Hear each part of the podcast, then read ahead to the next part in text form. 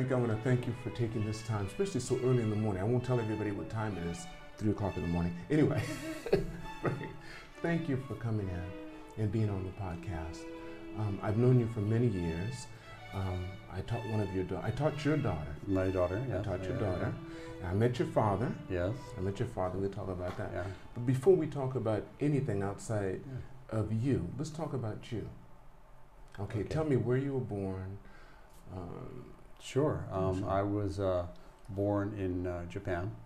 I was born in Tokyo, and my father had grown up on a farm in Pennsylvania in Valley Forge, and he had not really had much exposure to Asia. But he and uh, he graduated from Princeton in the 1950s, and he was recruited by a certain agency on the south side of the Potomac River, and came here. And he was uh, that's why I was born here was because my father was in the CIA, okay. and he fell in love with Japan. What was his job in the CIA? Do you know? Uh, I do. Um, it's he doesn't really talk about it much, but uh, he had a facility with languages, and they stuffed him full of Japanese language and Chinese language, and he followed people that were speaking Chinese and were up to no good in Japan in the Okay. 1950s.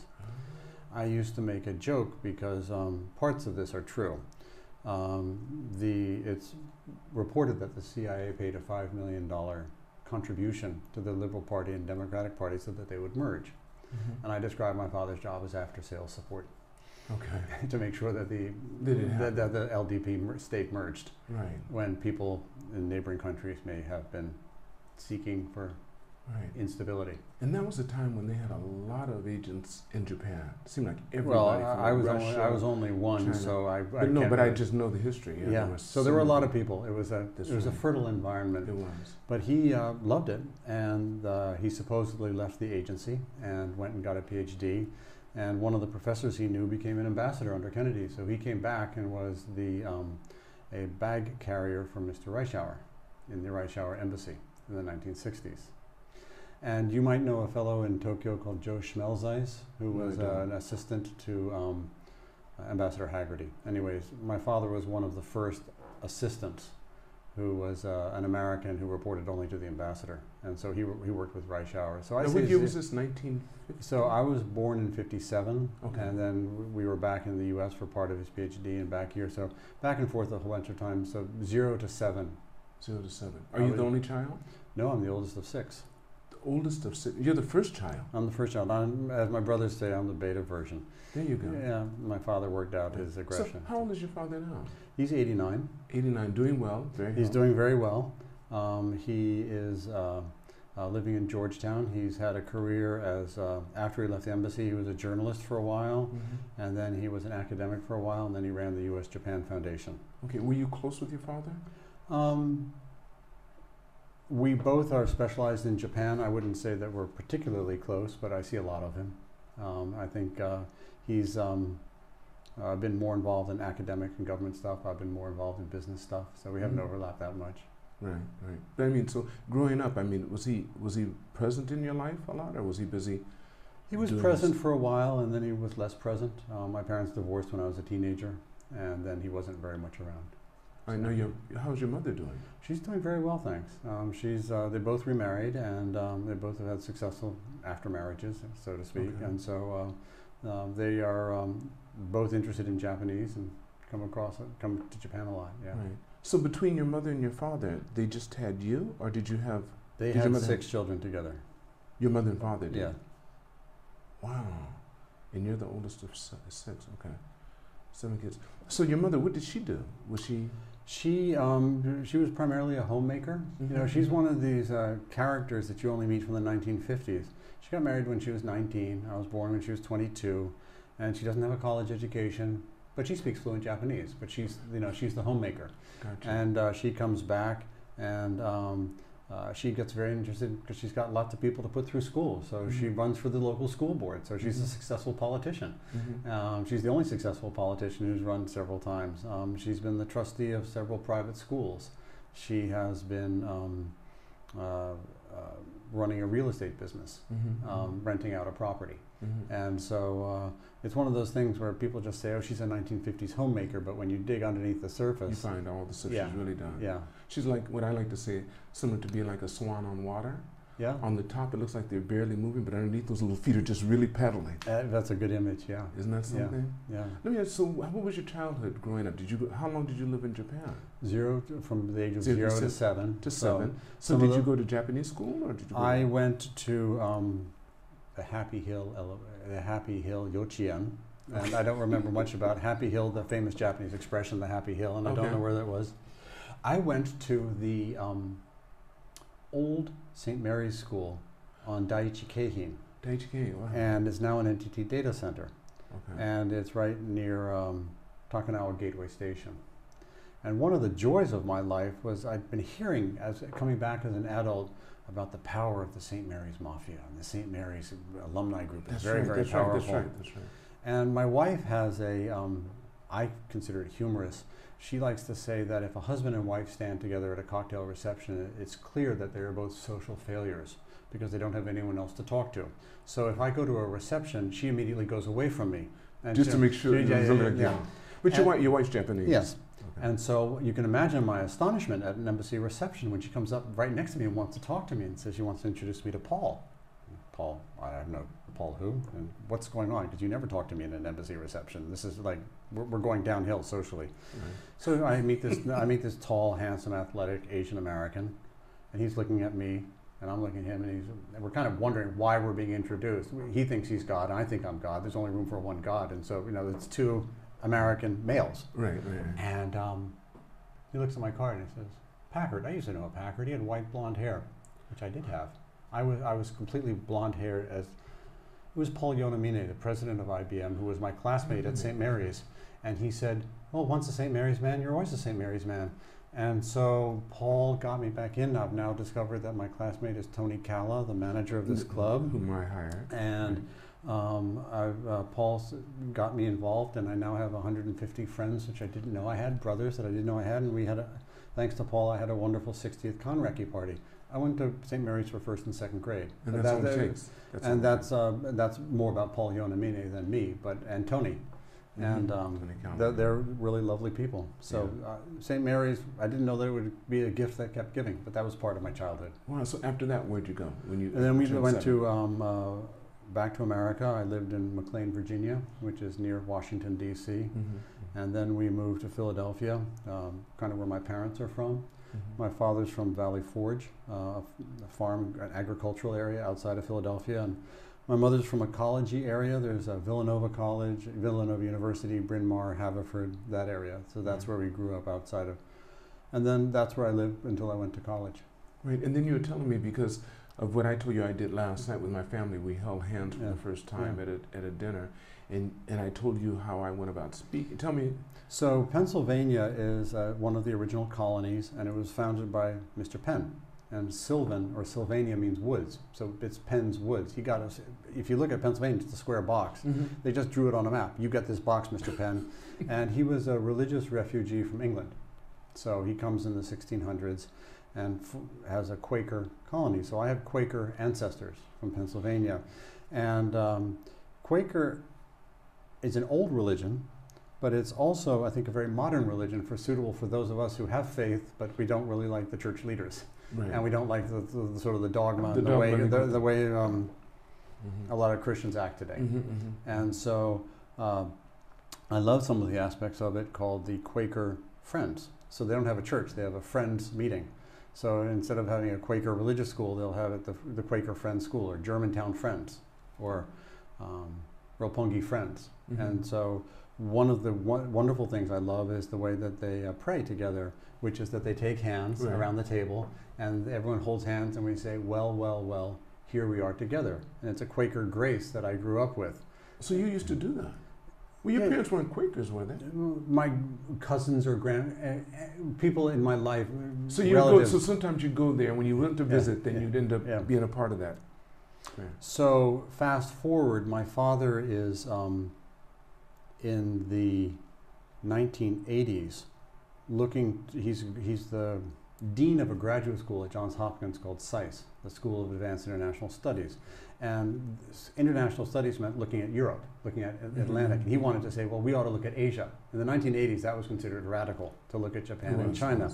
So he wanted to establish connections here. And one connection is the International University Kokusai Daigaku in Niigata. yeah. Mhm. But he wants to establish something in the old southern capital of um, Nanjing.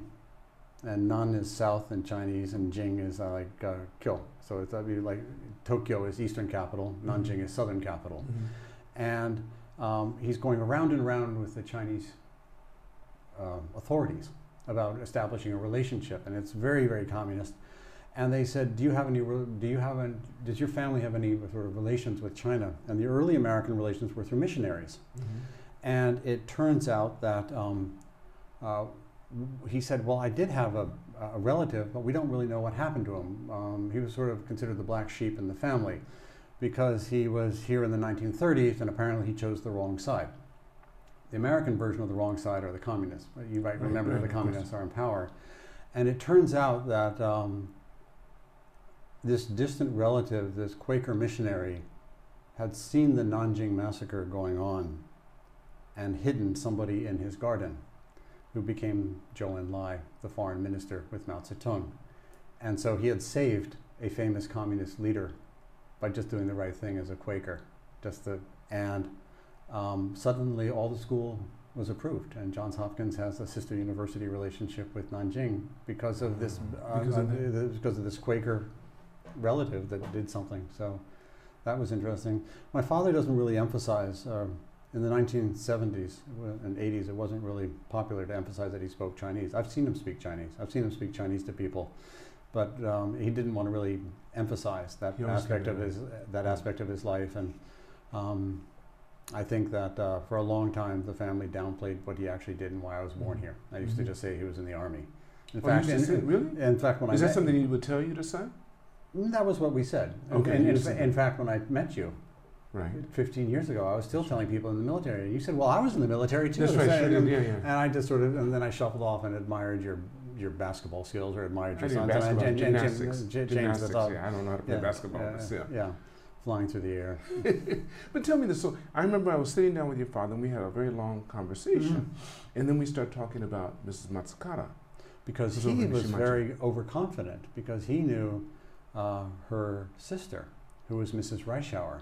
So my father, so Tane Matsukata's She was sister, married to M- Reischauer, yeah. Yeah. So my father th- mistakenly thought he knew everything about the Matsukata family, Right. and you were gently telling him he didn't. Okay, and I didn't realize that because I was very close with Matsukata-san, and we would talk all the time by her fireplace. And she told me things about her epilepsy. Because I asked her why. She, I'm, I'm very probing sometimes, so I was asking her why she never married, and she told me because she has epilepsy. And I said, so why? She said she didn't. She thought it would be too much of a burden on her husband, and if they had kids, she was worried that if something happened. So she has thousands of kids as a result of that.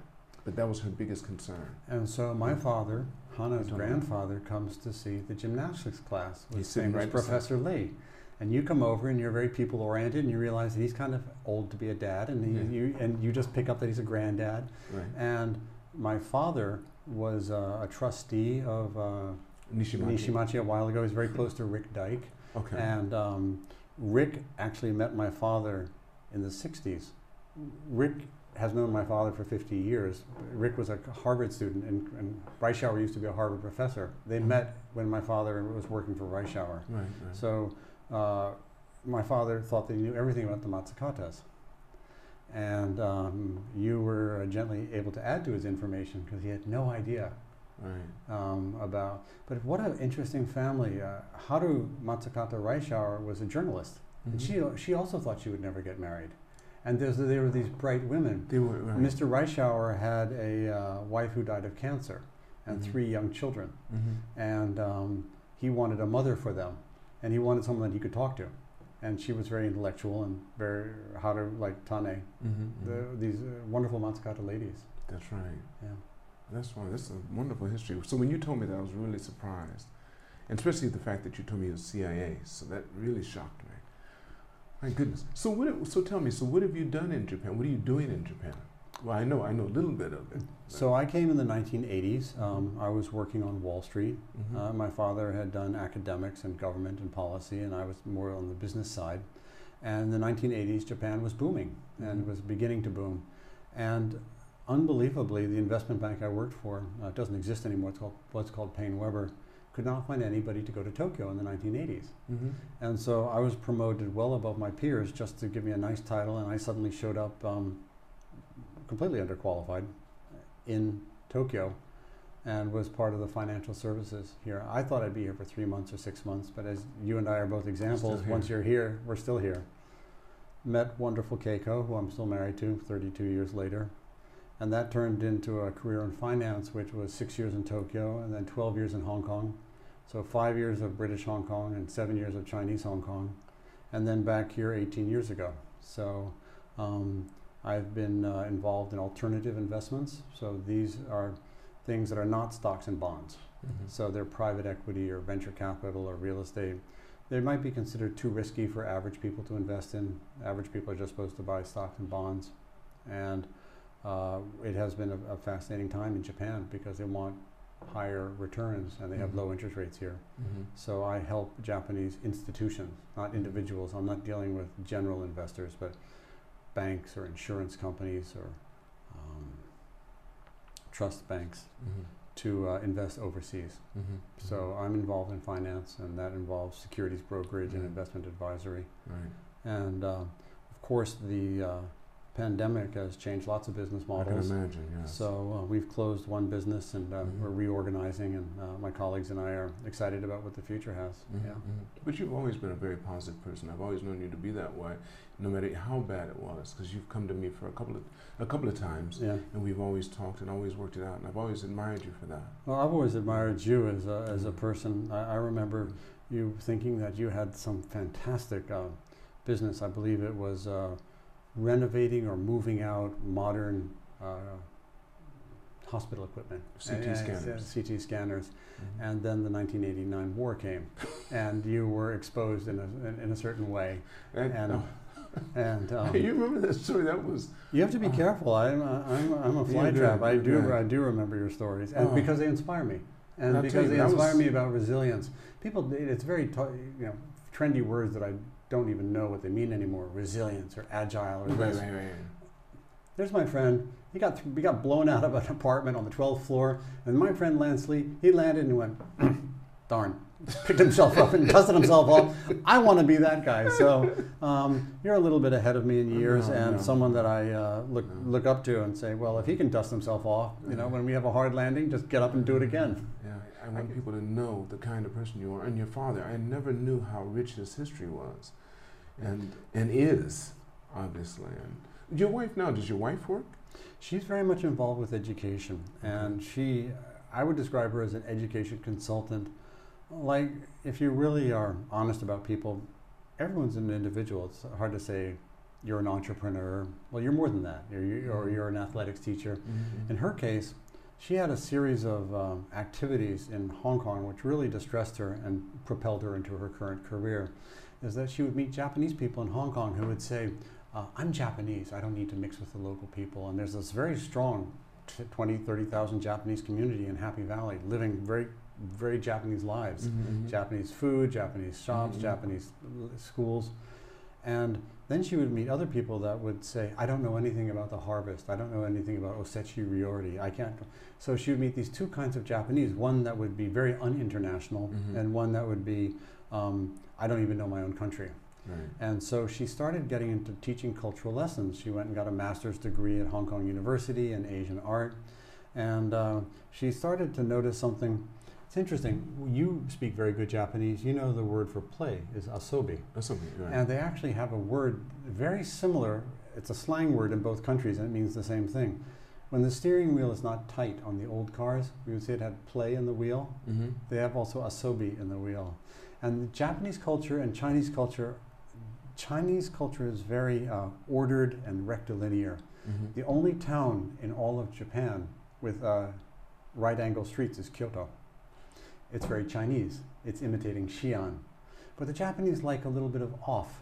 So you know the, the, the circle which is cut off, That's or right. the square with the t- corner cut off, Right, right, right, and so it, it's asobi. It's just and, Mm. and it's a little bit off, and uh, it, it's a very different thing. So the Japanese love cherry blossoms Mhm. because they're so light and they're only there for the moment. That's right. Chinese love plum, which is very strong, and the, the blossoms don't blow off, and it weathers the storm. Both are important. Don't have attachment, and don't have um, and don't give up easily. Right. And so she came back and she started this uh, theory. You can be Japanese and you can be international. So she has this group. Her maiden name was Imai. Mm-hmm. And both the Packards, she and I suffer a bad sense of humor. So you would put her initials together, she would be KIP, Keiko Imai Packard. And so she wanted to be the ticket for internationalization. So remember the old green t- subway tickets we used to have with the corner turned right, off? Right, yes. She thought that the corner ripped off was very Japanese. It's, it's, it's, it's sort of like an asobi. Ah. And so that's the logo, it's, it's the subway ticket. She's the ticket to internationalization. And so they have KIP Kids, KIP. And she, and she has both a foundation and an, an Ippan Shadan Hojin. Mhm. And it is for Kanto area universities. And they do a, a cycle where in April, at the beginning of the school year, these university kids fro- who are from all different universities, they don't want to have the Mombu Gakusho retiree who's doing the English club at Todai. They want to talk about real issues. And so they come up with a project, they research it, and then they uh, make a report in March. So they've, she's been doing this for 12 years. They discovered, and they choose really interesting topics. Did you know that internationalization in Japan, it's such a big thing. They want to have international education. And the Mombu Gakusho says we want 300,000 Japanese studying overseas and 300,000 foreigners here. Mhm. But they only pay for the foreigners coming in. Right. Did you know that um, Keio University students can study at Harvard, but they don't get credit? Harvard students can study at Keio, but they do get credit. I didn't know that. And, and so th- they have this asymmetry. They want internationalization, but they don't want to give up their Japaneseness. Another project that they did was after Fukushima, which was in March. Mhm. They started their, their cycle in April. Mhm, mhm. They discovered that there's no FEMA here. There's no Federal Emergency Management Association. And you can see it with the pandemic. There's no FEMA. There's no emergency management.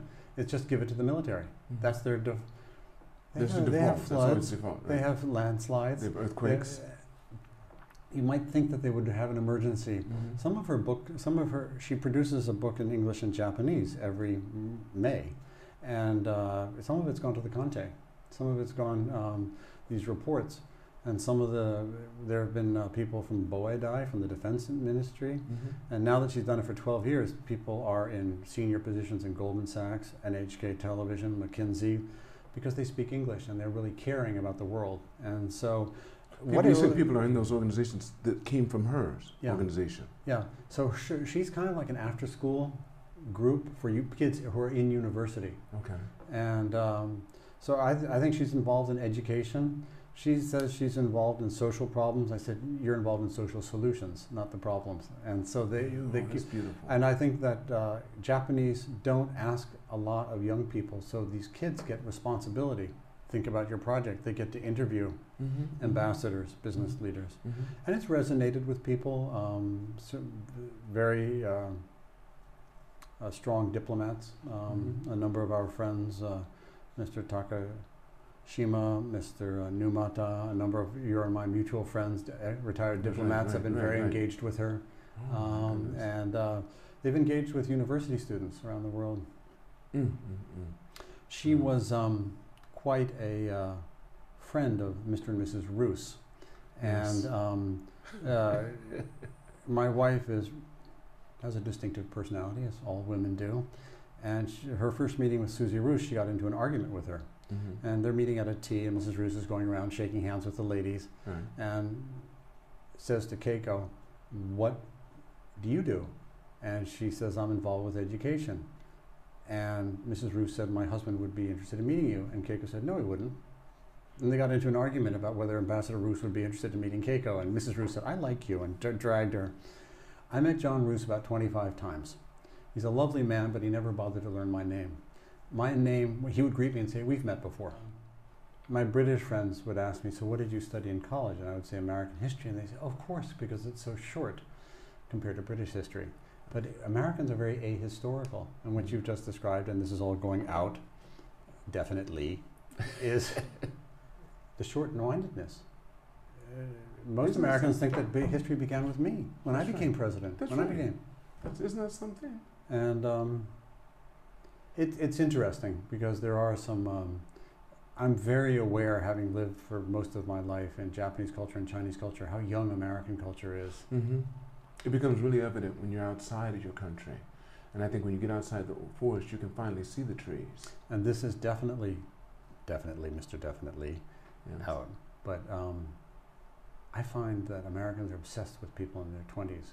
Second wives, breast jobs, you know, getting in Lycra, you know, all this stuff. Americans want to be 22 again, 25. I was a jerk when I was 25. So was I. yeah, and so I'm hopefully a little bit wiser. But to get old is to be admired in Japan. To get old is to be discarded in America. Isn't it something? And I, I don't, I don't think it's an accident that you and I, who have options, choose to spend our silver years in Mhm. Japan Right. because it's a good thing to be a silver person in Japan Don't you think so? and less, That's true. less in America. That's right. You can uh, try this. Go to a company and say, "Where's the senior person?" It's not the branch manager; it's the oldest person. Senior uh, has a special thing, and you and I are seniors. Right. But um, I'm, I'm, I'm sad, but I'm not surprised that your story. Mm-hmm. Now we can go back on live. Yeah, yeah, yeah. That's interesting. That is so, so interesting. So, what do you see for yourself in the future? I know you're very positive and Um, you have nothing but blue skies ahead. Uh, I see um, uh, Japan as uh, being a surprising winner in terms of the environment stakes.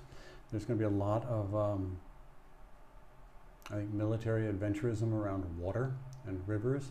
Things like the Mekong River, which ends up in Vietnam, flows through nine countries, and comes up, the snow, the water comes out of the Tibetan Plateau, which is owned by China. Mm-hmm. And so there's a lot going to be a lot of fighting over water. Well, as we've seen this year, uh, Japan has no shortage of rain and water. mm-hmm. So that's one thing. I think Japan is blessed with all sorts of incredible natural resources in terms of wind, Mm-hmm. in terms of um, uh, solar, in terms of geothermal. So I think in terms of those kind of uh, industries, I think that uh, Japan has really prioritized certain industries which people forget that America even made televisions or made cars Mm-hmm. or did things, and they've said that those are strategic. So you see, Toyota's not called. It, the name of the company is Toyota Motors, but they emphasize mobility and not motors. Mm-hmm. And so I think that Japan, um, it's trendy to dismiss Japan as it has been.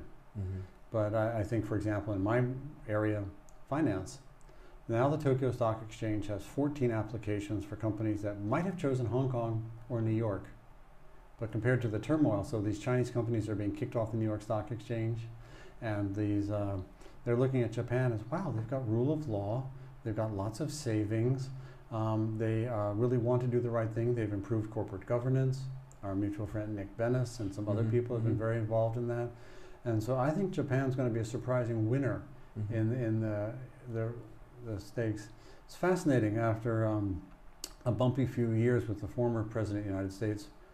Both countries have changed leaders, and Mr. Suga's administration and Mr. Biden's administration both have green platforms, Mm-hmm. net zero carbon. And I think Japan has a partner in America, and um, of course I'm biased. It's our it's our it's what our family does.